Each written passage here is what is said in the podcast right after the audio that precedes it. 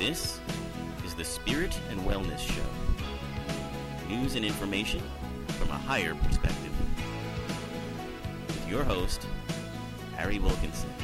Hello, and welcome to the Spirit and Wellness Show. I am Harry Wilkinson, and this is the show where we take a look at the days and weeks, events, happenings around us internationally, domestically, in the areas of science, technology, the environment, everything that we hear about, interact with throughout uh, the course of our day and week. And we take a step back, a relaxing, hopefully, a step back, to look at it from a higher perspective. And what I mean by a higher perspective, if you've heard the show before, you understand I'm talking from somewhat of a uh, of a uh, metaphysical position, but I'm also talking um, from a very pragmatic and practical uh, point of view. We live in a time now with ever proliferating forms of uh, information gathering, shall we say? Communication too, but um, more that information is being shouted at us from almost every corner now. Uh, whether it be through your uh, tablets or social media or smartphones or the 24 hour news cycle, which seems like you can't escape even if you don't have cable. Uh, I mean, when you walk into a store or you walk into a doctor's office and they've got it playing constantly, uh, it, it becomes a, a, a sense of feeling of uh, a sense of feeling bombarded for many, uh, and it can bring a sense of overwhelm, overwhelmingness. I don't know if that's an actual word, but um, you know what I mean. A sense of feeling overwhelmed by either too much information or um, inaccurate information or information that's just designed to disturb you in one way or another. and uh, we need to have a tool, at, least one, and I say uh, uh, many, but uh, at least one tool uh, in which to cope with this, to manage this. And I, the premise of this show, the basis of this show, uh, is that this is a wellness issue, as well as a, you know a, a, an issue of your spirit and your your mental health as well. But it's uh, you know in the idea of wellness, obviously everything's connected. That's what the term holistic means. Everything is connected. So your spiritual, if you will, or, or your spirit your mental health affects your body, and your body uh, interacts with that, uh, and it's uh, a whole circuitry there. That uh, if you pull out one or, or one breaks, then the rest are affected in one way or another. So being able to take that step back, being able to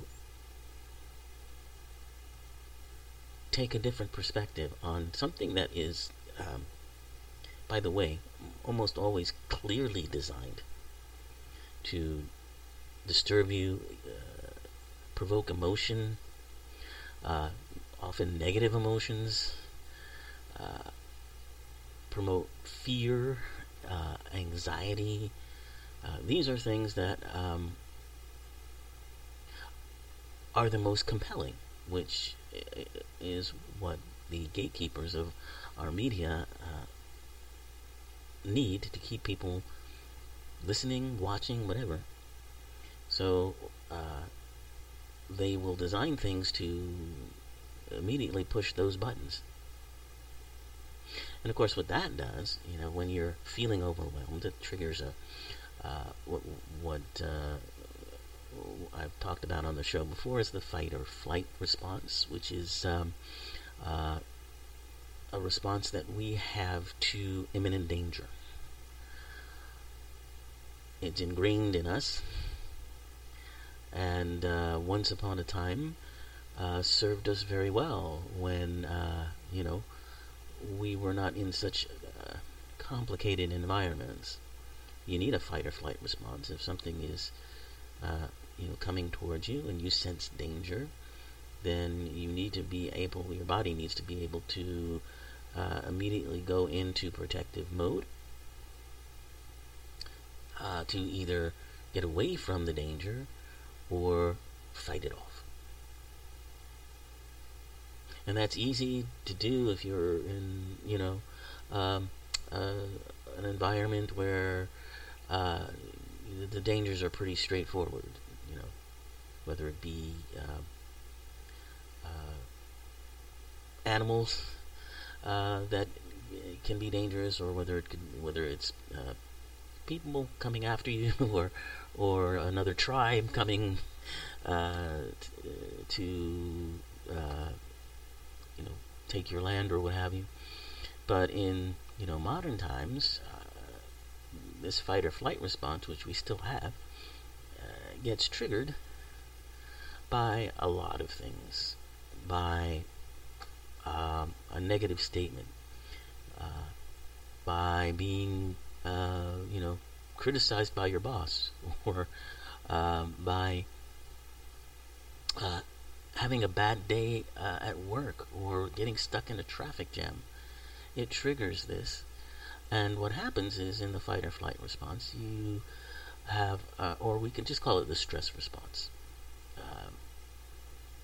Perhaps that's the best term for it now. It's the same thing, but uh, because nowadays, since there's really uh, very li- little to flee or fight, uh, it's more about stress and, uh, you know, undue stress.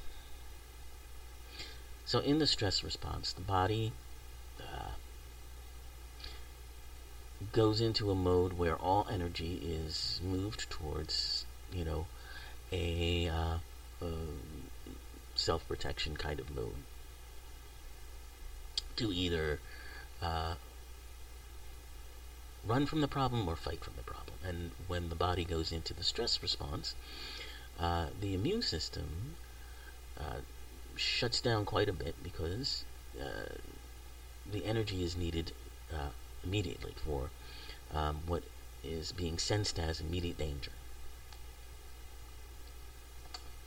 And when that happens, of course, then we become more vulnerable uh, to diseases, and our own immune system uh, is not able to function adequately to do that. So, the counter to the stress response is the relaxation response.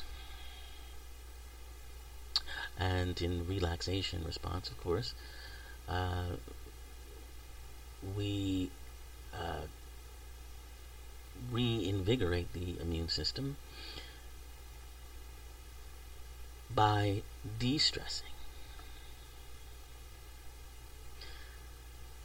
So, the tool I'm talking about, uh, as far as uh, interacting with uh, the news stories of the day, if you will, the information of the day, uh, is a relaxation response in a way. Uh, and anything meditate, meditative, anything, uh, you know, contemplative in a way, uh, is a way of invoking the relaxation response.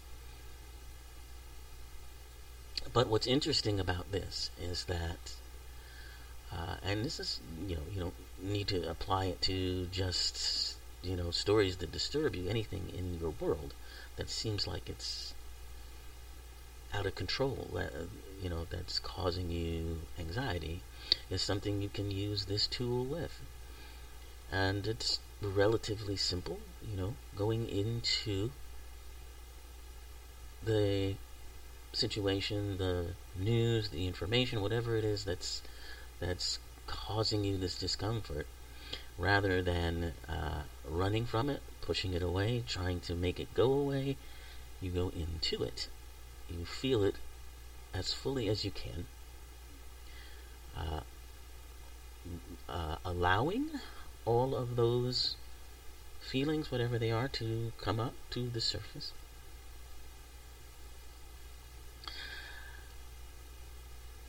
And once you're inside of that, here comes the jujitsu trick.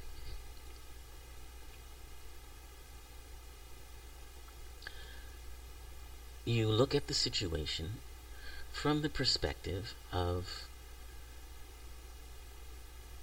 it being something created by you at the highest level of your being. You look at the situation as though it were uh, in in terms you might be able to relate to today a, a virtual reality game. Something that's created to look and feel extremely real. And designed for you to have these experiences. But have them in a safe way. To feel all of those things, but also understand behind it that it's not the reality of you. It's not the truth of who you are.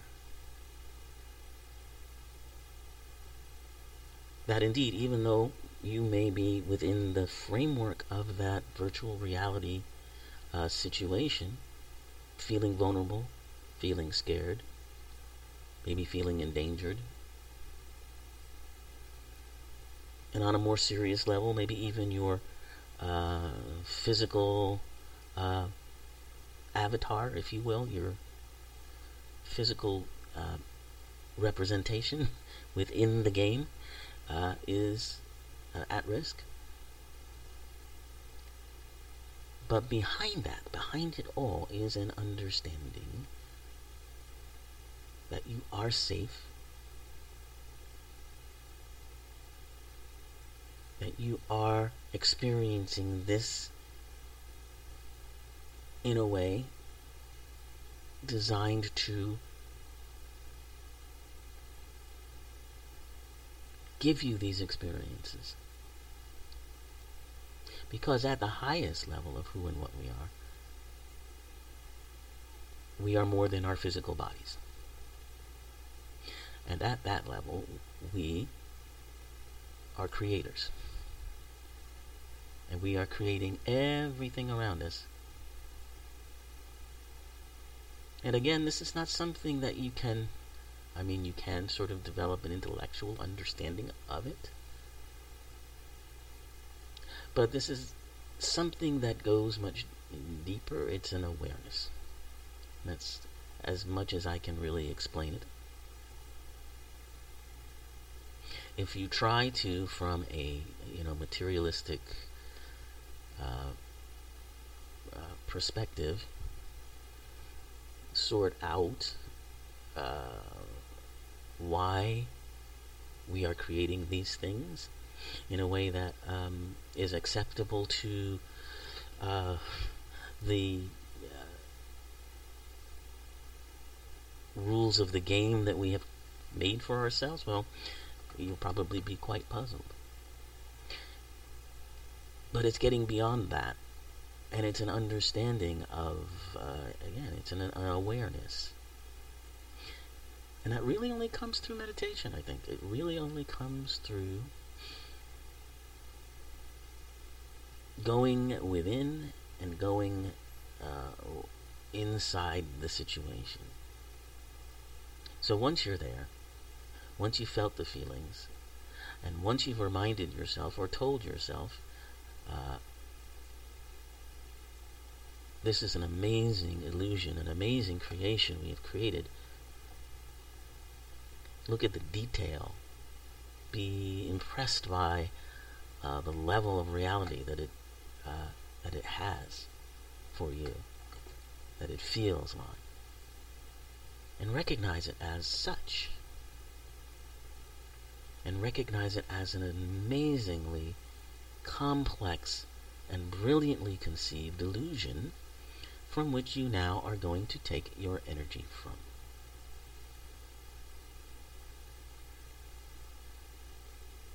And just simply do that, take the energy from it, without any desire to change anything, but with pure appreciation of the illusion itself.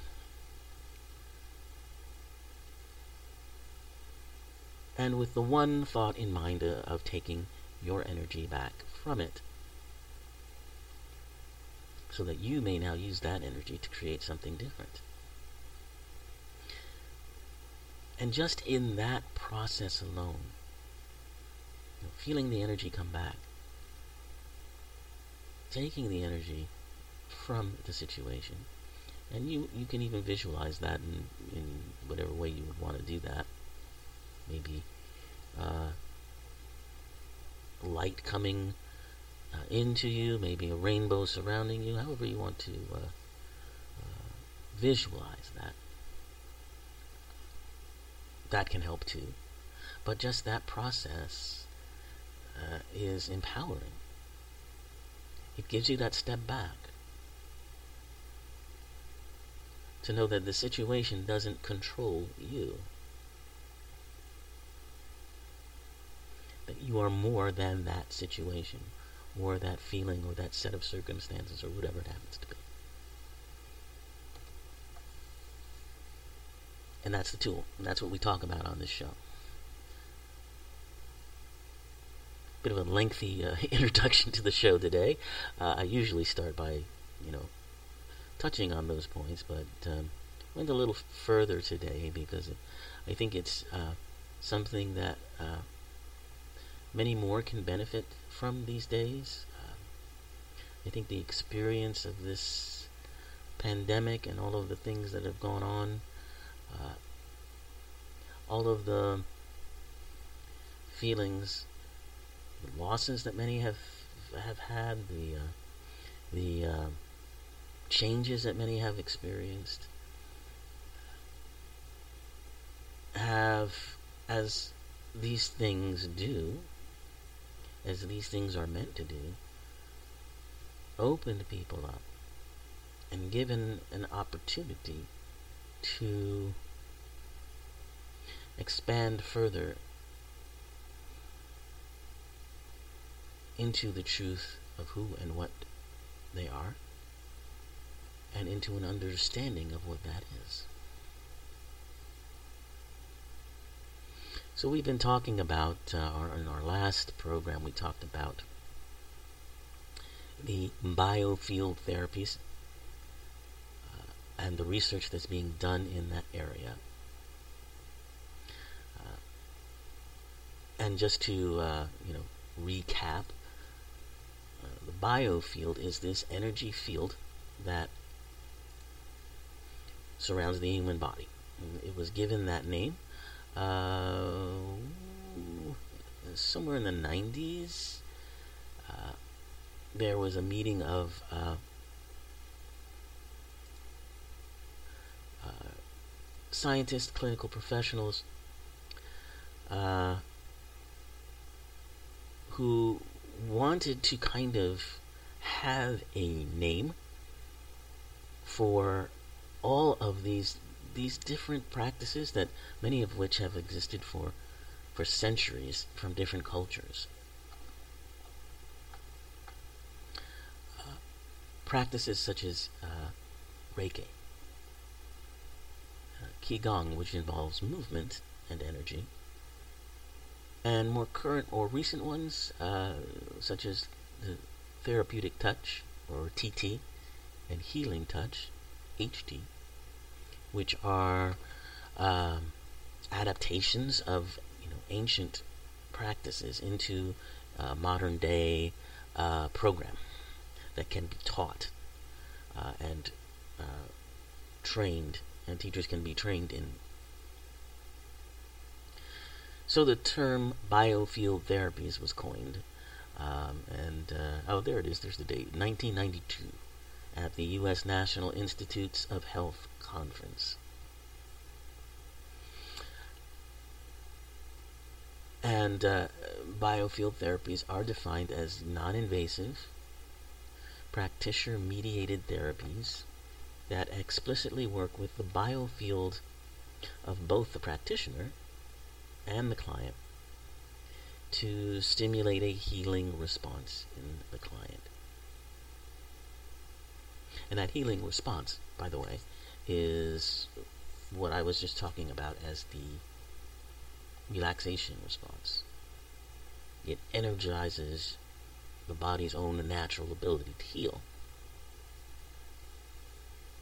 So at the same conference in 1992, biofield, the term, was defined as a massless field, not necessarily electromagnetic, that surrounds and permeates living bodies and affects the body.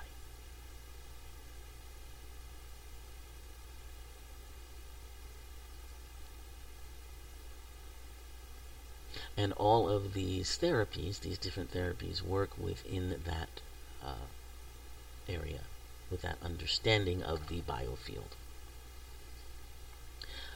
And lots of research has been done in these areas. Traditional science for a year has has resisted the idea that there's that there even is such a thing as a biofield. Uh, but the research has begun to show, uh, you know, increasing evidence of this. Uh, the problem is, like with traditional research in science, if research uh, results show a certain correlation that something seems to be happening here, well, then that generally triggers more interest in the topic and more uh, research. But because there is such a uh, a real uh, resistance to just to the idea, like traditional scientists don't even want to know, or don't even it, it, because it so revolutionizes a world concept that they are stuck in. Uh,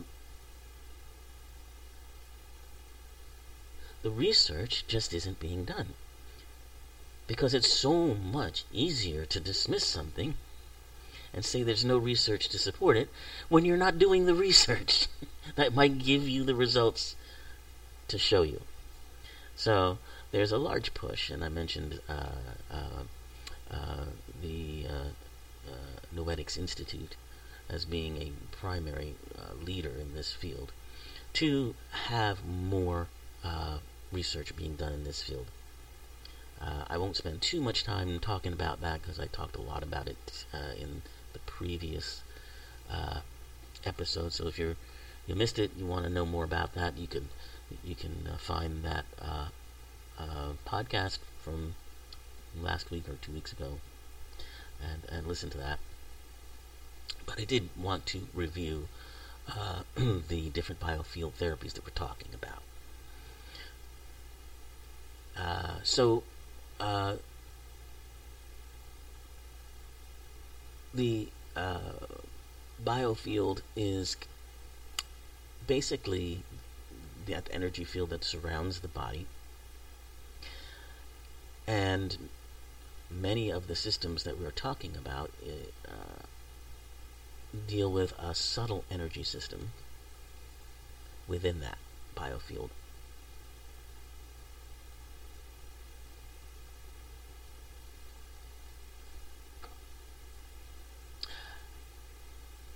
And in using that, uh, they are able to, uh, in many cases, bring about uh, varying levels of stress reduction, uh, emotional, mental health improvement, uh, reduction in physical pain, and in some cases, healing. And most of this is used with just the hands. and that's why I began to uh, to do this uh, this topic uh, last week or, or two weeks ago because I felt like it was important to talk about how powerful touch is. I mean, the pandemic pandemic has brought this fear up so greatly that uh, we're afraid to touch each other, and understandably so. There needs to precautions need to be taken. But the idea that somehow uh, we should now live in a world where we don't touch each other very often uh, is not only um, not likely, it's actually, um, uh, well, it's actually going in the wrong direction. It'll, it would actually make us more susceptible to illnesses rather than less. And this is why.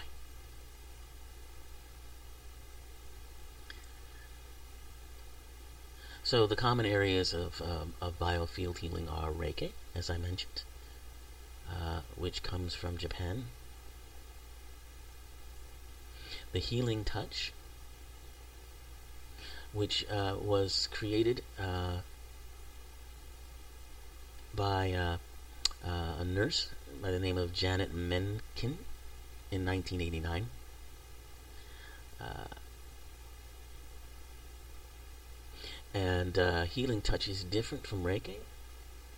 Reiki is just sort of a, a gentle healing experience uh, where the practitioner and the client open up to uni- universal life force energy.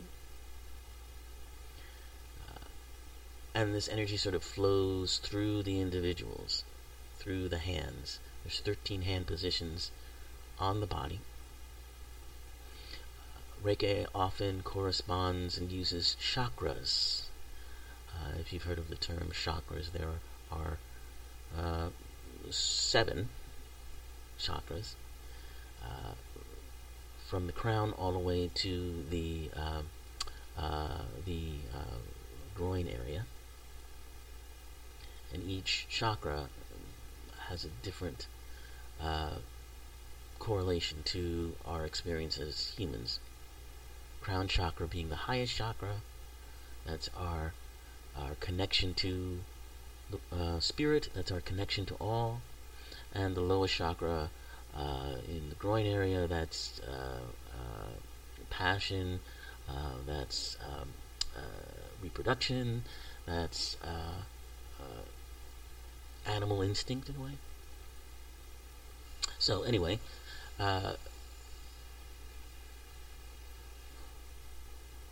Reiki uses uh, often uses these chakra positions, uh, depending on what uh, the patient is uh, experiencing and what they're trying to uh, relieve or uh, or accomplish.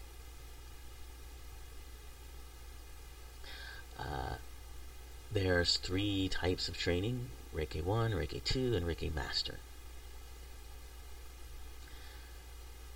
Um, there's a professional association uh, called the International Association of Reiki Professionals. And it's uh, become acceptable and a part of a lot of hospital care around the country, um, particularly for recovery from procedures, you know, very invasive procedures, or managing stress around health issues. Uh, research has shown it to help with uh, stress reduction and prevention, anxiety, depression, pain reduction, uh, and boost immune system support, uh, improving resilience, and also for cancer patients for physical and mental health support. Healing touch uh, is uh, different from Reiki. Uh, as I mentioned, it was uh, founded by a nurse, Ms. Mentgen its assumption is that uh, the practitioner and the client complete the healing using the hand positions and clearing energy. Uh, it's not understood to be a spiritual process, uh, although there are practitioners who may approach it that way. Uh, the healing occurs through shifts in energy, very real shifts in energy, through the process of touch itself. It has a training program that uses manuals for specific hands-on healing positions. And the positions vary depending on what the client uh, presents with the uh, practitioners. and so decisions are made about what kind of treatment is necessary, what is uh, what the uh, required result is, and uh, those positions are used, uh, or, or, a plan of treatment is developed around that. Uh, it is a course, uh, five level course for training before the practitioner is certified. It requires extensive case practice and supervision before the certification happens. And there again has been studies on using healing touch that have shown assistance with anxiety, depression, trauma, pain reduction, and, and other things. One of the uh, really promising things about uh, this kind of approach, the biofield healing, uh, for me, uh, is this pain reduction. All of them have shown, all of these techniques have shown uh, really positive results in that area. And that's so promising uh, because if we can reduce the amount of chemicals, the amount of drugs that are used to treat pain, if we can begin to develop uh, the body's natural way of um, anesthetizing itself, we will be doing an amazing, uh, uh, uh, you know, an amazing uh, leap forward in healthcare. So many problems, so many complications arise due to the use of either uh, pain relief uh, medications that are too powerful and addictive, and or anesthetics, anesthesia in, in procedures which uh, can cause people to go into seizures, can cause them to to uh, have severe reactions. Uh, to be able to use this in a way that might um, lessen the use of such things, I think is very, very exciting. Another form of biofield healing we talked about last time, therapeutic touch founded by another nurse, Dolores Krieger, uh, and Dora Kunz in the 1970s uh, in New York. And it was the first program program to directly connect biofield healing to healthcare. Uh, TT established a very important foundation for these other forms, Reiki and Healing Touch, to become uh, more accepted uh, and for more training and practice to be used. Now, there are other things that we didn't uh, talk too much about, uh, like the uh, Qigong, which is another uh, uh, form of, of using energy. It's like um, Tai Chi mixed with therapeutic healing. So in Qigong, movement is used to uh, induce healing. Uh, another form is pranic healing. Uh, that is a Hindu uh, ancient practice. Uh, it was established by the healing program itself, called pranic healing, is not ancient, um, but it's based on ancient techniques.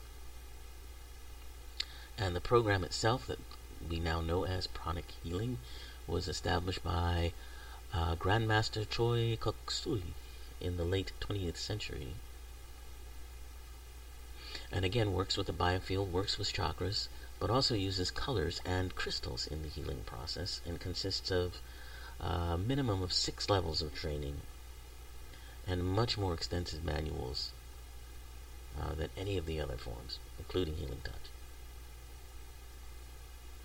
It is a very intensive, detoxifying type of biofield healing, and the training is, as I mentioned, highly rigorous and highly supervised, uh, with strong oversight.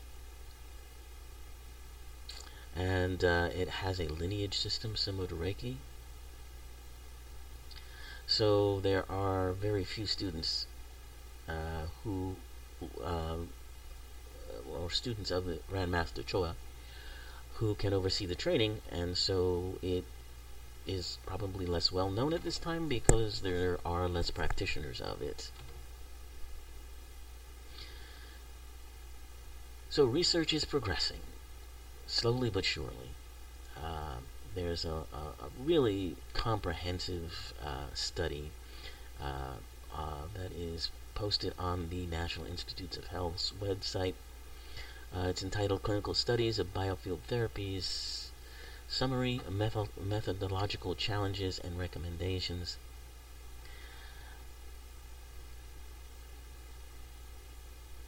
And uh, what they did was to uh, study studies, basically.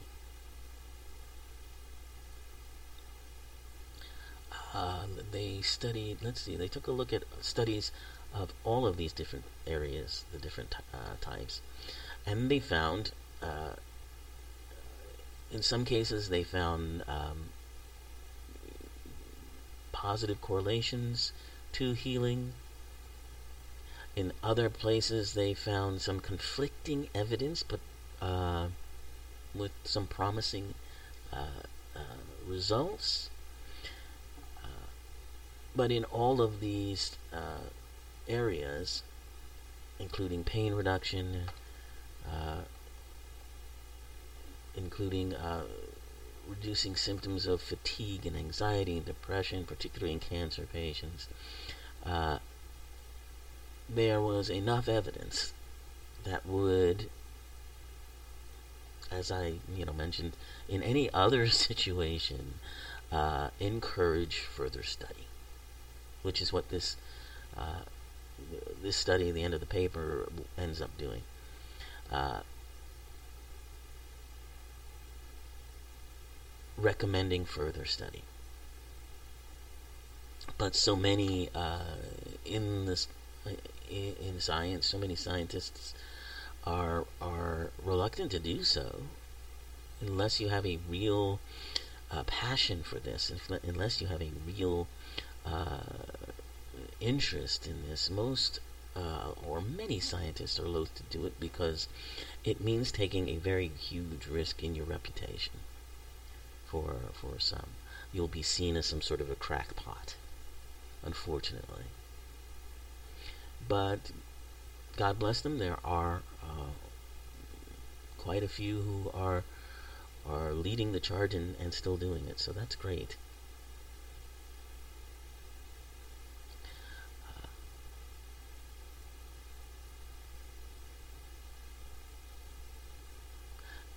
And I look forward and I believe that we will have more studies in these areas.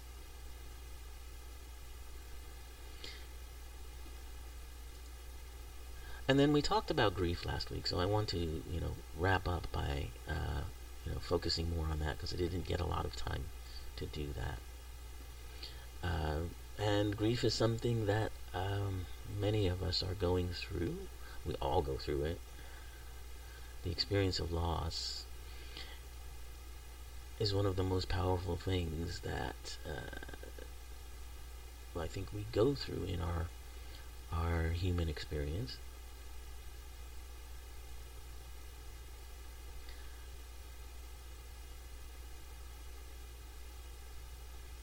And uh, it's something, as I said, through the processing of it, expands us. I truly believe that. But uh, I also think a lot of people don't really understand when they're going through grief or you know what grief actually is because we tend to associate it with uh, you know uh, death of someone uh, or death of uh, a pet or loved one uh, or sometimes we in, in the divorce or um, uh, loss of your own health, those are the kinds of things we we try to we generally connect uh, grief to.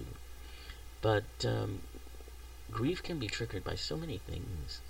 Um, a loss of financial stability, lose your job, uh, you have a loss of a friendship,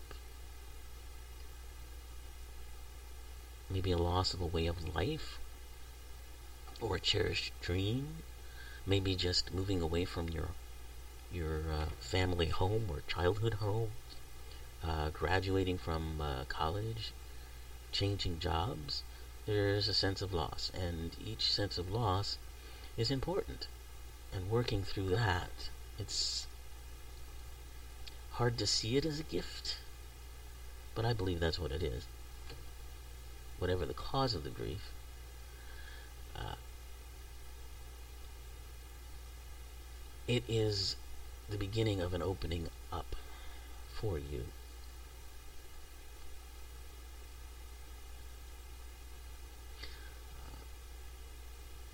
And how it happens, the process it happens, you know, there's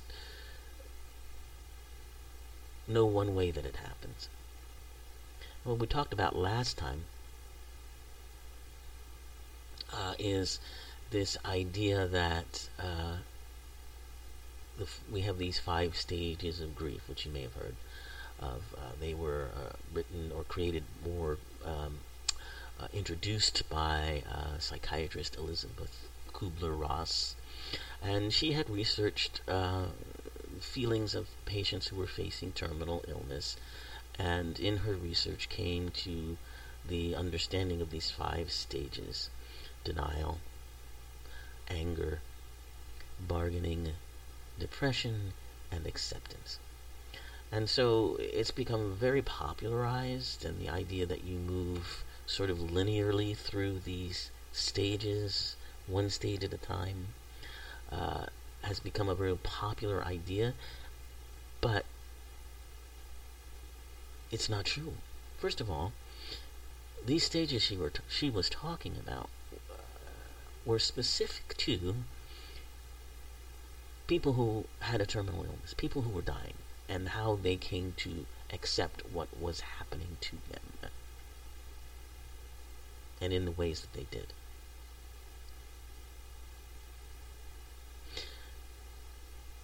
It's been expanded to, uh, you know, apply to any kind of grief that people are going through, and I don't think number one that it was meant to to be expanded that way. Uh, Kubler Ross herself said she never intended for those stages to be sort of a, a rigid framework that applies to everyone who mourns. Uh, before her death in 2004, she said uh, of the five stages of grief that they were never meant to help tuck messy emotions into neat packages. They are responses to loss that many people have, but there is not a typical response to loss. Pardon me. And I don't think that um, these are stages that everyone goes through. Uh, some people resolve grief without going through any of them. Uh, and even if they do go through them, it probably won't be in a linear fashion.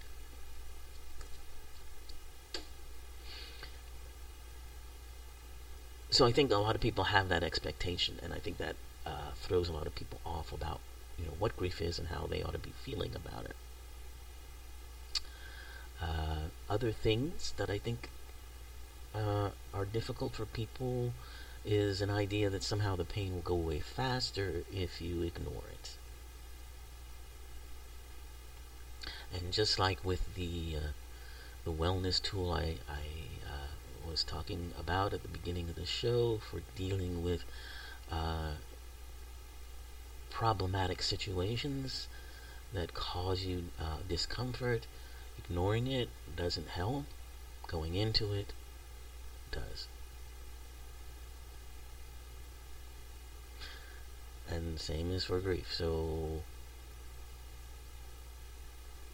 if you're wanting real healing uh, from it, uh, it's probably necessary to face the grief and actively go into it. Uh, now, some people might avoid that because uh, they may have an attachment to the grief. The grief may give them a, a, a, sense of identity in a strange way. And facing it and the, the idea of healing it might be something that um, is counter to what they really want, which is, or, or what they are, what they're holding on to. Something to think about. There's another uh, uh, false idea that you need to be strong in the face of loss. You know, be strong, right? You hear people say that to you, right? When you're going through a, a tough time.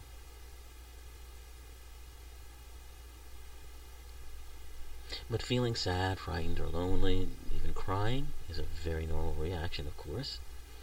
Uh, and you don't need to put on a brave front.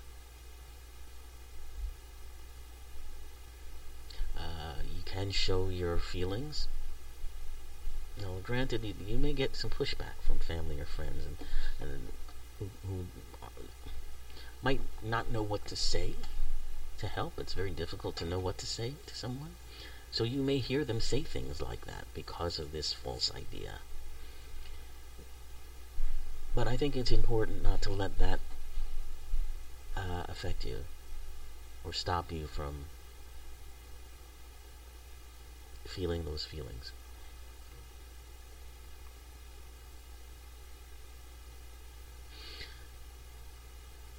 There's another false idea that if you're not crying, you're not sorry about the loss. Uh, this is just not true. While crying is a normal response, it's not the only one, and some people may not have that response. Doesn't mean they're not feeling the pain just as deeply. Just means they have a different way of showing it. And some people get puzzled as to why they can't cry. They have a feeling they ought to be crying, and they're feeling the, the loss and they're feeling the pain deeply, but somehow can't get to the tears. And I think that's another false idea. You don't have to.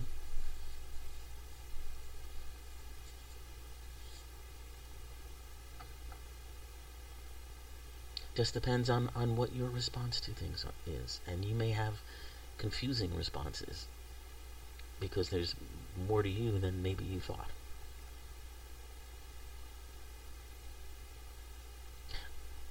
Now, this is a weird one, and I don't know where it came from, but uh, somehow there's a false belief that grieving should last about a year. Um, obviously, that seems rather silly because yeah, there's no time frame for such things.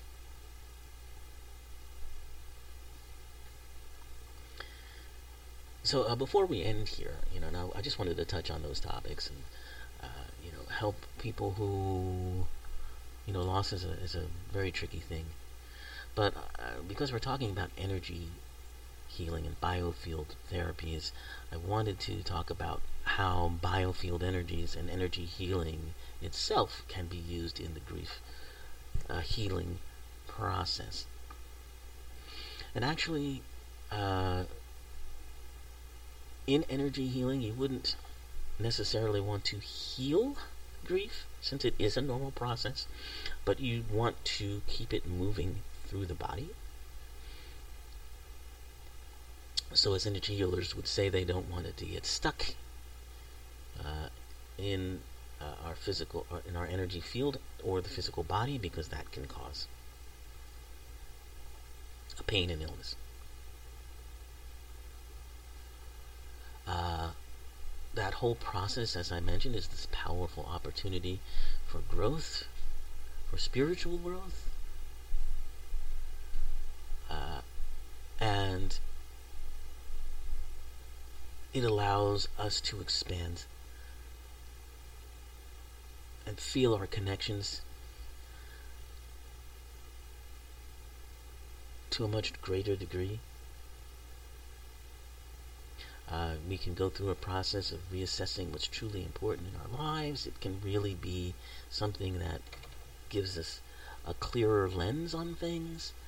There are uh, many gifts uh, within this.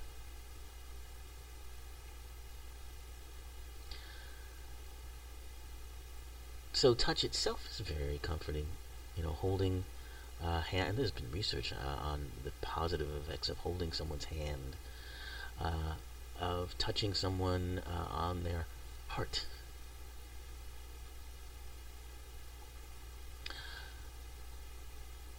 So there's that aspect of it too. But then there are things like acup- acupressure uh, that has been used to help uh, in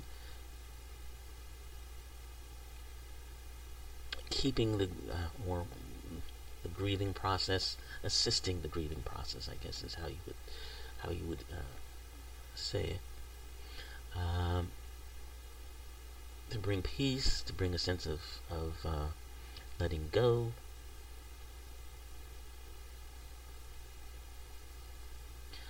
Uh, the chakras are often worked in this kind of thing.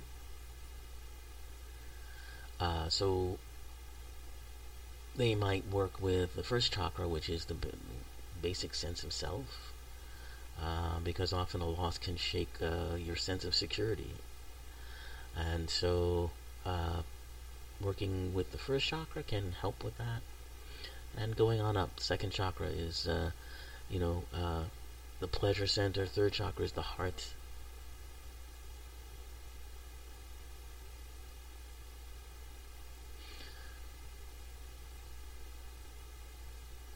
Uh, that might be used if the loss is uh, something that uh, is causing worldly stress.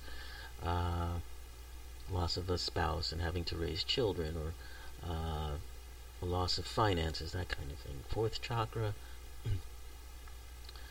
uh, can be helpful. Fifth chakra, in re- as as you go through as you go through your grief process and begin to um, reshape your life. Uh, fifth chakra work can be helpful there. Uh, a lot of energy healers might do something like um, clearing the field. That's a term that uh, an energy healer would use. Um, that would be something they might use for grief support to move stuck emotions and trauma or any other energy that might be stuck.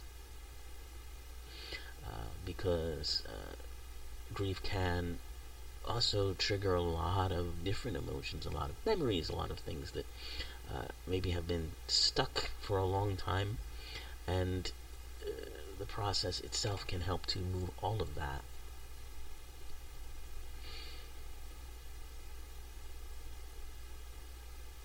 And a guided meditation in breathing in light might also be something very, very helpful. Where you, of course, breathing is always in, uh, important in our meditations, and in this one, you would imagine or feel that with each breath, you're breathing in light. And as you breathe it in, your body fills with the light. And then as your body fills with the light, it begins to fill your energy field as well. And soon you're surrounded with beautiful white light.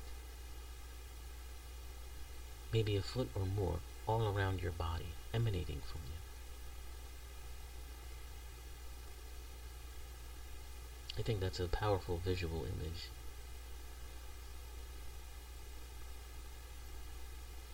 And uh, something that may really help to break through that energy.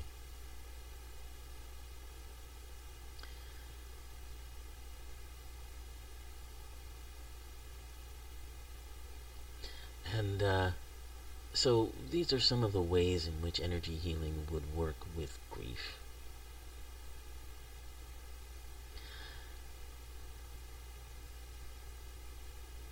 And uh, well, here's a uh, here's a uh, quote from a Buddhist monk by the name of Thich Nhat Hanh. I hope I pronounced that right. And I found this on uh, a site that uh, is called the energyhealingsite.com. And uh, in fact, I will post that uh, shortly on my uh, Facebook page. Just go to Facebook, type in H. Wilkinson Media. It'll bring you to the Metaphysical Media page where uh, all episodes of the podcast are posted and uh, supporting articles are sometimes posted as well. so I'll try to get that up today. Anyway, the quotation goes Suppose you are impressed with a particular cloud in the sky. When it is time for that cloud to become rain, you won't see that cloud anymore, and you will cry. But if you know that the cloud has been transformed into the rain, and the rain is calling you, darling, I'm here, I'm here. If you have that kind of capacity of recognizing the continuation of that manifestation, you don't have to live in despair and grief. That is why, for those who have lost someone who is close to him or to her, I advise that they look deeply within and see that the one who was close is still there, somehow. And with the practice of deep looking, they can recognize his or her presence very close to them. Really like that quote a lot. So, until next time,